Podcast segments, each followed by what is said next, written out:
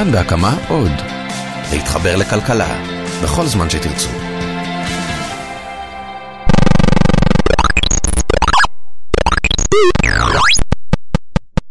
אל דאגה, זאת לא תקלה בטלפון שלכם. אגב, רום, אתה מכיר את זה? מה, את דייב? ברור שאני מכיר את דייב. איך אתה מכיר את דייב? זה יצא לפני שנולדת? דייב זו קלאסיקה, כאילו כולם מכירים את דייב. זה המשחק היחיד שעבד על המחשב שלך. אה, כן, זה והנסיך הפרסי. מהמם, גם אצלי זה היה ככה. המחשב שלי ישן מדי, ולכל ילד בכיתה אצלנו היה מספר, כן? 386, 486, 586, ככה ידענו למי ללכת הביתה לשחק. אני חושב שבדור שלי כבר סווגנו על פי הפנטיום, את זוכרת את זה? אוי, פנטיום. פנטיום הייתה מילה מהלכת קסם כשאני הייתי בכיתה ו', היו שמועות על ילדים שיש להם וילה, בריכה ופנטיום. כן, אז למה אנחנו מעלים עכשיו את ההגירה הנוסטלגית הזאת? כי 386, 486 ופנטיום למי שלא ידע הם שמות של מעבדים, ועל זה אנחנו רוצים לדבר היום. ייקח לי משהו כמו 20 דקות להסביר מה זה בכלל מעבד, ובכל זאת, כשהיינו ילדים מעבדים היו מותגים ברמה של נייקי פחות או יותר. וכשחושבים על זה זה נורא מוזר שילדים מבינים במעבדים. הסיבה שהכרנו את המותגים האלה הייתה שבתור ילדים ב nineties היינו בתוך מרוץ חימוש תמידי אחרי המחשב החדש. כל משחק מחשב שיצא תמיד דרש מעבד שלא היה לנו. היית מסתכל על הקופסה והיה כתוב שם 486 והיית מתבאס. לא היה אפשר להדביק את הקצב הזה. והיום זה כבר לא ממש ככה. אנחנו אולי יודעים איזה מעבד יש לנו במחשב, אם זה i5 או i7, אבל זה לא כזה מעניין. ההבדלים בביצועים לא כאלה גדולים כמו פעם. גם בסמארטפונים ההבדל בין אייפון 1 ל-3 נגיד היה עצום, אבל בין 6 ל-7 זה לא כזה עניין. ועל זה אנחנו רוצים לדבר היום. אנחנו חיים בתקופה שעולם המחשבים מתקדם בקצב לא ייאמן, עד כדי כך שזה נראה לנו מובן מאליו שהקצב הזה גם יימשך. אבל מה אם לא? כרגע ראייה מפוקחת של הדברים אומרת שהפיתוח הזה יואט וייעצר, ואיתו גם הצמיחה הכלכלית. זה דוב פרומן, הוא המייסד והמנכ"ל לשעבר של אינטל ישראל. ההאטה שהוא מדבר עליה נוגעת לחוק שמונח בבסיס של תעשיית המחשבים בחמישים השנים האחרונות. המשפט שאני הולך לומר עכשיו אולי יהיה לא לגמרי מובן כרגע, אבל בעוד 20 דקות הוא יישמע לכם מאוד דרמטי. יכול להיות שחוק מור מפסיק לעבוד.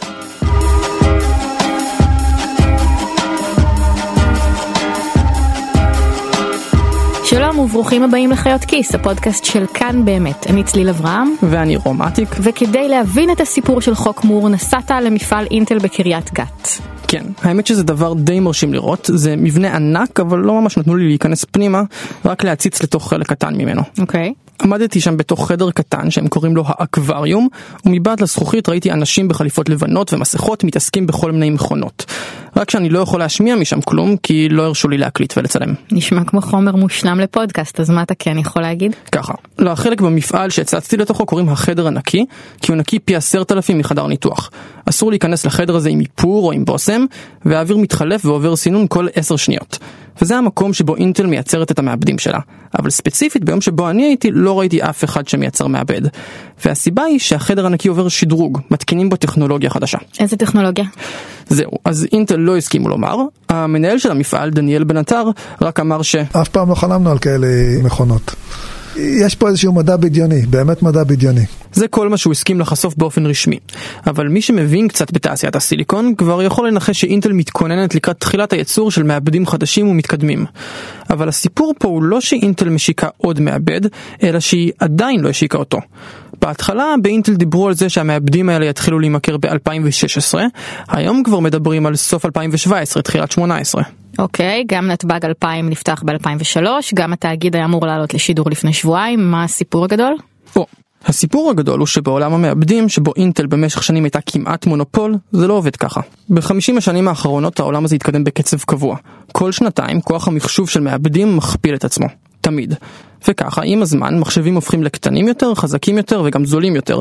זאת הסיבה שהמחשבים בילדות שלנו התחלפו כל כך מהר, וזאת גם הסיבה שעברנו תוך 50 שנה ממחשבים בגודל חדר למחשבים שנכנסים לכיס. וזה אחד העקרונות הבסיסיים שסביבם בנויה אינטל, חברה ששווה 150 מיליארד דולר. כל שנתיים כוח המחשוב מכפיל את עצמו. כן, היא עושה את זה מאז שנת 68, כל שנתיים, כמו שעון, עד עכשיו.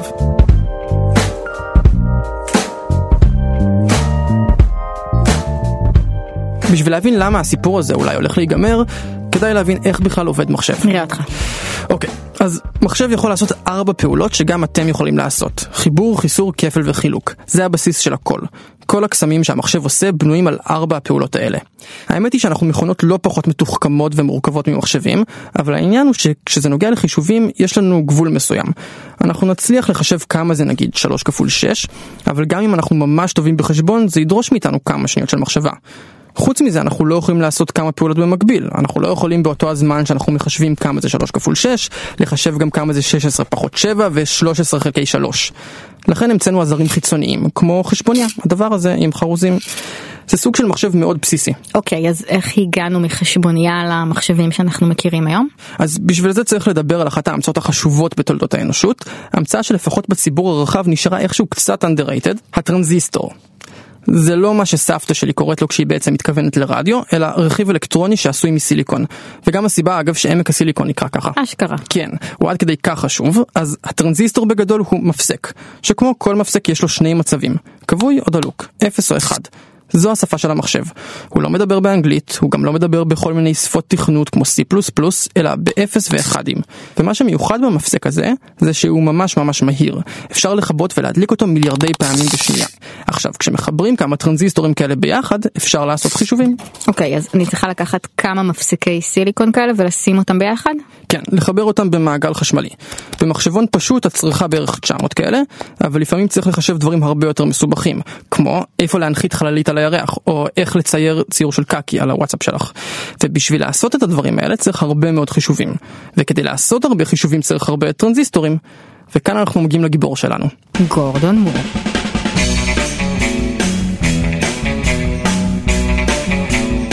גורדון מור נולד ב-1929 בסן פרנסיסקו.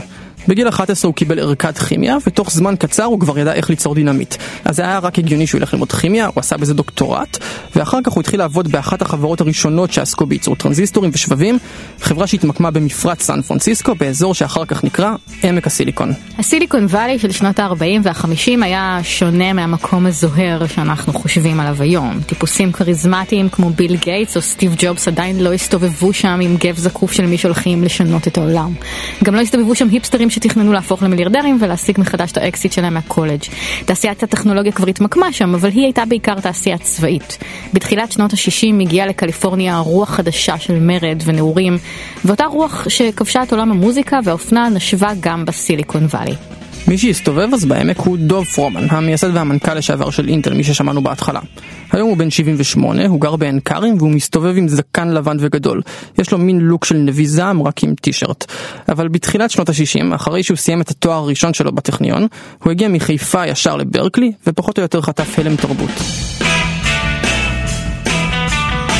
לקחתי שנה ראשונה להתרגל לרעיון, אבל התחברתי מהר מאוד. האווירה שם בברקלי התאימה לי מאוד, הכל הולך, אתה חופשי לעשות מה שאתה רוצה. בקליפורניה הוא גילה שילוב ייחודי בין חדשנות טכנולוגית לאיזו רוח חופשית שהוא לא הכיר מישראל של שנות ה-60. הוא בא ללמוד פיזיקה, ופתאום הוא מצא את עצמו בתוך מהומות סטודנטים. עצרו את המכונית, ואריו סביו עלה על המכונית, והתחיל אה, להעליב את הקהל. זה היה מסוג הדברים שאולי יש לו גם השלכה לחוק מור, שבעצם מלהיבים גם את הדורות הבאים. ובתוך הרוח הזאת של החדשנות ונעורים בקליפורניה השמשית, בא לעולם באביב אחד בשנת 1965 חוק מור. בשנה הזאת Electronics Magazine פנו לגורדון מור שהיה אז ראש מחלקת מחקר ופיתוח בחברה גדולה וביקשו ממנו להעריך את המצב בתחום המחשוב. אז מור הסתכל על מצב התעשייה, בחן את המגמות ואמר דבר כזה, ופה כדאי להקשיב כי זה חוק מור. כל שנה מספר הטרנזיסטורים שמחוברים במעגל חשמלי אחד, מה שנקרא שבב או microchip, מכפיל את עצמו. זאת אומרת שאם ב-65 היו על שבב 60 טרנזיסטורים, ב-66 יהיו 120 וב-67 יהיו 240, וככה זה יגדל בעשר השנים הקרובות. הוא גם כתב שאם התעשייה תשמור על הקצב הזה, בעתיד אנחנו נראה מחשבים אישיים, או לפחות מסופים אישיים שמחוברים למחשב מרכזי. אשכרה. התחזית שלו הייתה מדויקת באופן שהפתיע גם אותו. היום על מעבד של סמארטפון יש משהו כמו 2 מיליארד טרנזיסטורים. איך זה יכול להיות? פשוט מקטינים את הטרנזיסטורים יותר ויותר. השדרוג שראיתי שעושים שם בחדר הנקי באינטל, הוא בשביל מעבדים עם טרנזיסטורים בגודל 10 ננומטר. זה ממש קטן. כמה קטן? לשם השוואה, הקוטר של שיער אנושי הוא 75 אלף ננומטר. אז 10 ננומטר זה כמעט יותר מדי קטן. אבל אנחנו מקדימים את המאוחר, אז בוא נחזור רגע לקליפורניה של שנות ה-60. החבר שלנו מישראל, דוב פרומן, התחיל לעבוד בעמק הסיליקון, הוא הכיר שם את גורדון מור, וב-69 הוא הצטרף כאחד העובדים הראשונים של הסטארט-אפ החדש של מור, אינטל. שם הוא זכה לעבוד גם עם המייסד השני של החברה, רוברט נויז. בוב נויז היה חולם באופן ברור. גורדון מור היה הרבה יותר אנליטי, זאת אומרת, הוא... הייתה לו ראייה לטווח ארוך, והוא הבין... לאן דברים הולכים, אבל זה לא היה במסגרת חלומות, זה היה במסגרת של החלטות נקודתיות uh, יותר. אבל השילוב של שניהם בדיעבד היה שילוב מנצח. פרומן הכיר את התחזית של הבוס שלו, אבל באותן שנים הוא היה עסוק בעיקר בעבודה. היום זה הפך ל... למין אייקון כזה, אבל אז אה, לא, אף אחד לא התייחס לזה. אנחנו עשינו את... זה כאילו... אתה עושה את המהפכה, אז אתה לא שם לב לתחזיות של מה המהפכה הזאת תעשה בעתיד. ובזמן שהוא היה עסוק בלעבוד, חוק מור שינה את העולם. מאז עברו 50 שנה. ב-50 שנה האלה חוק מור הוכיח את עצמו. שוב ושוב ושוב. מחשבים הפכו לחזקים יותר, קטנים יותר וזולים יותר בקצב מסחרר. ב-1975 מור עדכן את התחזית שלו ואמר שמספר הטרנזיסטורים יכפיל את עצמו כל שנתיים ולא כל שנה. גם אחר כך זה עבד כמו שעון. כל ההתפתחות הטכנולוגית שאנחנו יודעים לה לאורך כל ימי חיינו משקפת את ההצלחה של חוק מור. נכון, בשנות ה-70 התחילו להופיע מחשבים אישיים, בשנות ה-80 המחשבים האלה הפכו לגרפיים, היה בהם צבע, היה בהם את דייב. בשנות ה-90 כבר היה אפשר לחבר אותם למחשבים אחרים, והם יכלו לדבר ביניהם. האינטרנט, וגם הטמגוצ'י לא היה קיים בלי חוק מור. המחשבים עברו מלבנה ענקית על השולחן ללבנה ענקית בתיק, הלפטופ, ומשם למחשבים ניידים קלים ואלגנטיים. הטלפונים הסלולריים הלכו וקטנו והפכו למחשבים בעצמם. וכל זה קרה בגלל חוק מור. כבר כשגורדון מור ניסח את החוק לראשונה ב-65 הוא לא דיבר רק על התקדמות טכנולוגית אדירה, אלא גם על ההשפעה הכלכלית שלו. כי ככל שמחשבים יעשו יותר חזקים, ככה הם ישרתו יותר תעשיות, ככה לשבבים יותר קונים, ומחשבים בסופו של דבר ילכו ויהפכו לזולים יותר. ניקח לדוגמה את תעשיית התוכנה. כאילו, מה זה בכלל תעשיית התוכנה? זה הכל. בכל דבר בחיים שלנו אנחנו נעזרים בתוכנות ובאפליקציות. אבל בתחילת שנות ה-70 זה בכלל לא היה קיים. כשנער בשם ביל גייטס שמע על המעבד החדש של אינטל, ה-8008, הוא כבר חלם על איזה תוכנות הוא יוכל לכתוב על המחשבים שהשתמשו בו. אבל כשהוא בחן אותו הוא קלט שהוא פשוט עדיין לא מספיק חזק.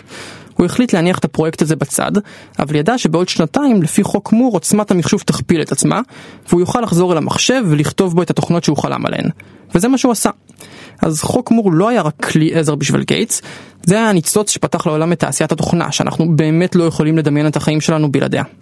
אבל איך באמת זה קרה? גורדון מור אמר שכל שנתיים כמות הטרנזיסטורים תכפיל את עצמה והעולם פשוט יישר קו באיזה קטע? זה חוק טבע? מי דאג שזה ימשיך לקרות? בהתחלה זה פשוט עבד, כי זה, זה עבד. זה דוקטור יובל דרור, הוא דיקן בית הספר לתקשורת במכללה למינהל וסוציולוג של הטכנולוגיה. אבל היה איזשהו רגע שבו היצרניות כיוונו את היכולות שלהם, את החדשנות שלהם, את ההתקדמות שלהם, כך שהיא תתאים לתוך המסגרת הזאת. זה המטרונום של התעשייה, זה קליק, קליק, קליק, קליק, ואתה יודע בדיוק מה הקצב שבו זה יתקדם. זה מאוד מאוד עוזר לכולם, ואני חושב שזאת הסיבה שהרבה מאוד חברות הקפידו, בייחוד אינטל, בכל זאת גורדון מור הוא משלה, אבל גם AMD, המתחרה שלה, וגם חברות אחרות, הקפידו באמת לראות שהן sync, שהן מסונכרנות עם החוק הזה. זאת אומרת, במקום שחוק מור יחזה את קצב ההתקדמות, התעשייה ניסתה לעמוד בקצב שהוא הכתיב. בדיוק. בשלב מסוים אנשים גם התחילו לשאול את עצמם אם חוק מור הוא תחזית או נבואה שמגשימה את עצמה. זה למה חוק מור הוא לא רק עניין שמטריד מהנדסים, אלא חלק מהותי באתוס של אינטל, בסיפור שהיא מספרת על עצמה. זה חוק שמלווה את כל העובדים פה. כולם מבינים מה זה חוק מור. זה שוב דניאל בן עטר, המנהל של מפעל אינטל בקריית גת. יש הרבה מאוד uh, שיחות על חוק מור בחברה, הרבה מאוד, אני יכול להגיד לך שכולם רוצים שהחוק מור הזה יחיה, זה חוק כלכלי, כולם שמחים מזה. החל מהצרכן וכלה באלה שמייצרים את המכונות. מה שמניע בסופו של דבר את המכונה הענקית הזאת, את הגלגלי שיניים האלה, זה החוק מור הזה. אז כמו שאמרנו, באינטל מתחילים לייצר בקרוב טרנזיסטורים בגודל 10 ננומטר. אז אפשר להגיד שמתחילים להריח את הסוף, להגיע לרגע שפשוט אי אפשר להקטין יותר. כן, אבל היו הרבה נקודות בהיסטוריה של התעשייה הזאת שאנשים אמרו עד כאן, אי אפשר להקטין יותר. נכון, אבל טרנזיסטורים היום הם כל כך קטנים, שכל מזעור נוסף דורש הרבה יותר מאמץ וכסף מפעם. לעמוד בקצב של חוק מור הפך לאתגר הרבה יותר גדול. אז בעצם מה שראית שם באקווריום באינטל מול החדר הנקי הוא את חוק מור לא עובד. זה כבר קורה וזה קורה עכשיו. נכון. וזו הסיבה שהמחשב שלנו לא כזה הרבה יותר טוב מהמחשב הקודם שלנו, הקצב מאט.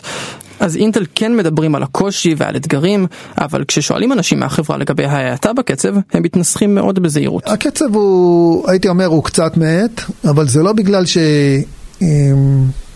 הייתי אומר, הייתי אומר, אתה רוצה למצות את הפוטנציאל שגלום במוצרים היום, שהם חזקים מאוד לפני שאתה עובר למוצר חדש. העניין הוא כזה, לא משנה כמה הם יתאמצו למזער ולמזער, טרנזיסטורים, כל עוד הם מבוססים על סיליקון, פשוט לא יכולים להיות קטנים יותר מאטום, ואנחנו מתקרבים לגבול הזה. סביר להניח שאם לא תהיה עצירה, לפחות תהיה האטה. זה ישפיע בצורה רצינית מאוד על הכלכלה, כי התעשייה הזאת מזינה היום את כל התעשיות האלקטרוניות. והיום כמעט כל תעשייה יש בה אלקטרוניקה, זאת אומרת, אתה, אתה רוצה להיות במצב שאתה מוזיל את המוצרים ומעצים אותם כל הזמן. וברגע שזה לא קורה, זה לא אומר שאנחנו ניכחד, לא, לא כל כך מהר, אבל נצטרך להתמודד עם מציאות שונה. והסתגלות זה לא בדיוק הצד החזק שלנו. בואו ננסה רגע לדמיין את מה שפרומן אומר. נגיד שחברות המעבדים יגלו שהן לא יכולות להקטין יותר את הטרנזיסטורים. אז קודם כל יהיו פיטורים רחבי היקף, כי הן יצטרכו לסגור את מחלקות המחקר והפיתוח שלהן שעוסקות במזעור. אחר כך הן יבואו ליצרנים של המכוניות האוטונומיות למשל, שזקוקים למחשבים מאוד מאוד חזקים, ויגידו, מצטערים, אין לנו מעבדים חדשים. והן יבואו לחברות שמייצרות סמארטפונים ומחשבים ואפליקציות ניווט ותוכנות עיצוב גרפי ועריכת וידאו, ויגידו להם, מצטערים, אין לנו. נגמר לנו כוח המחשוב. באופן הזה חלקים גדולים מתעשיית הטכנולוגיה ייכנסו לסטגנציה. וכשאנחנו אומרים חלקים גדולים מתעשיית הטכנולוגיה, אנחנו מתכוונים בעצם למנוע של הצמיחה הכלכלית. זה נכון בישראל וזה נכון בכל העולם המפותח. כשיש מיתון בהייטק, יש מיתון. לכולם. אנחנו נתעלם מזה, כמו שאנחנו מתעלמים מכל, דבר, מכל הדברים הלא נעימים. בכל uh, תרחיש, אתה תמיד צריך לשאול את עצמך איפה, איפה אתה עשוי ליפול. בשבועות האחרונים סיפרתי לכל מיני אנשים על התיאוריה של פרומן, והם אמרו בנימוס שהוא קצת מגזים. שזה כמובן מאשש את הטענה שלו שאנחנו מתעלמים מדברים לא נעימים. נכון, אבל העניין הוא שאף אחד לא מתווכח עם העובדה שאי אפשר יהיה להקטין יותר טרנזיסטורים מסיליקון. פשוט אנשים כמו דניאל בן עטר אומרים, אנחנו בטוח נמצא חלופה. אני די אופטימי, אני חושב שהחוק הזה ימשיך להתקיים, אני די אופטימי. יש לנו מוחות אה, באינטל ומחוץ לאינטל ש... יום יום שבועות פרדיגמות איך לייצר את הרכיבים הקטנים האלה, הכל כך קטנים והכל כך מורכבים והכל כך מאתגרים, עם, אה, הייתי קורא לזה מעשה קסמים, טריקים חדשים. אני לא רואה איך, איך הגלגל הענק הזה, הוא הרבה יותר חזק מאיתנו, פתאום עוצר, אני פשוט לא רואה את זה.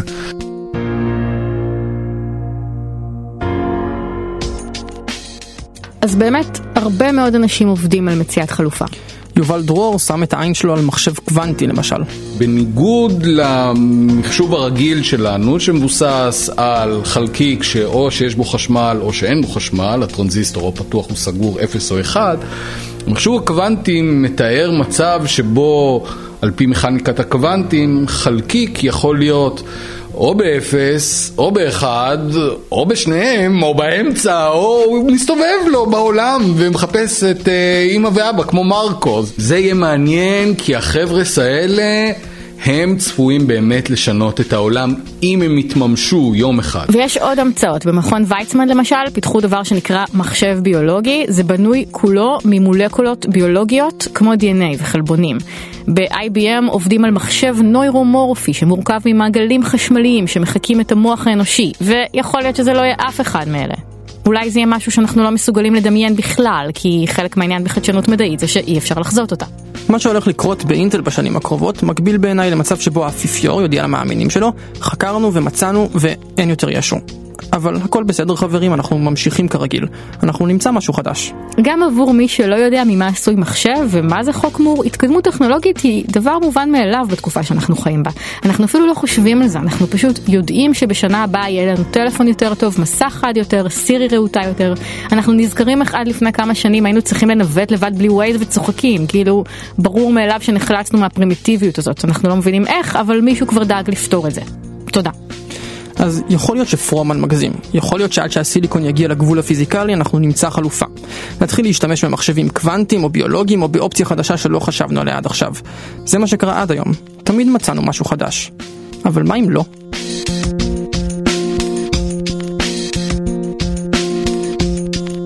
אנחנו היינו חיות כיס, הפודקאסט של כאן באמת. תעשו לנו לייק בפייסבוק. כל הפרקים של חיות כיס נמצאים בעמוד הפודקאסטים של כאן, כאן.org.il/פודקאסט, ואתם יכולים גם להירשם אליהם דרך האפליקציה החביבה עליכם. תודה רבה לאסף רפפורט שהיה טכנאי הקלטה של הפרק הזה, תודה לאייל שינדלר שהביא לשידור, אני צליל אברהם. אני רומטיק. תודה רבה שהאזנתם. ביי.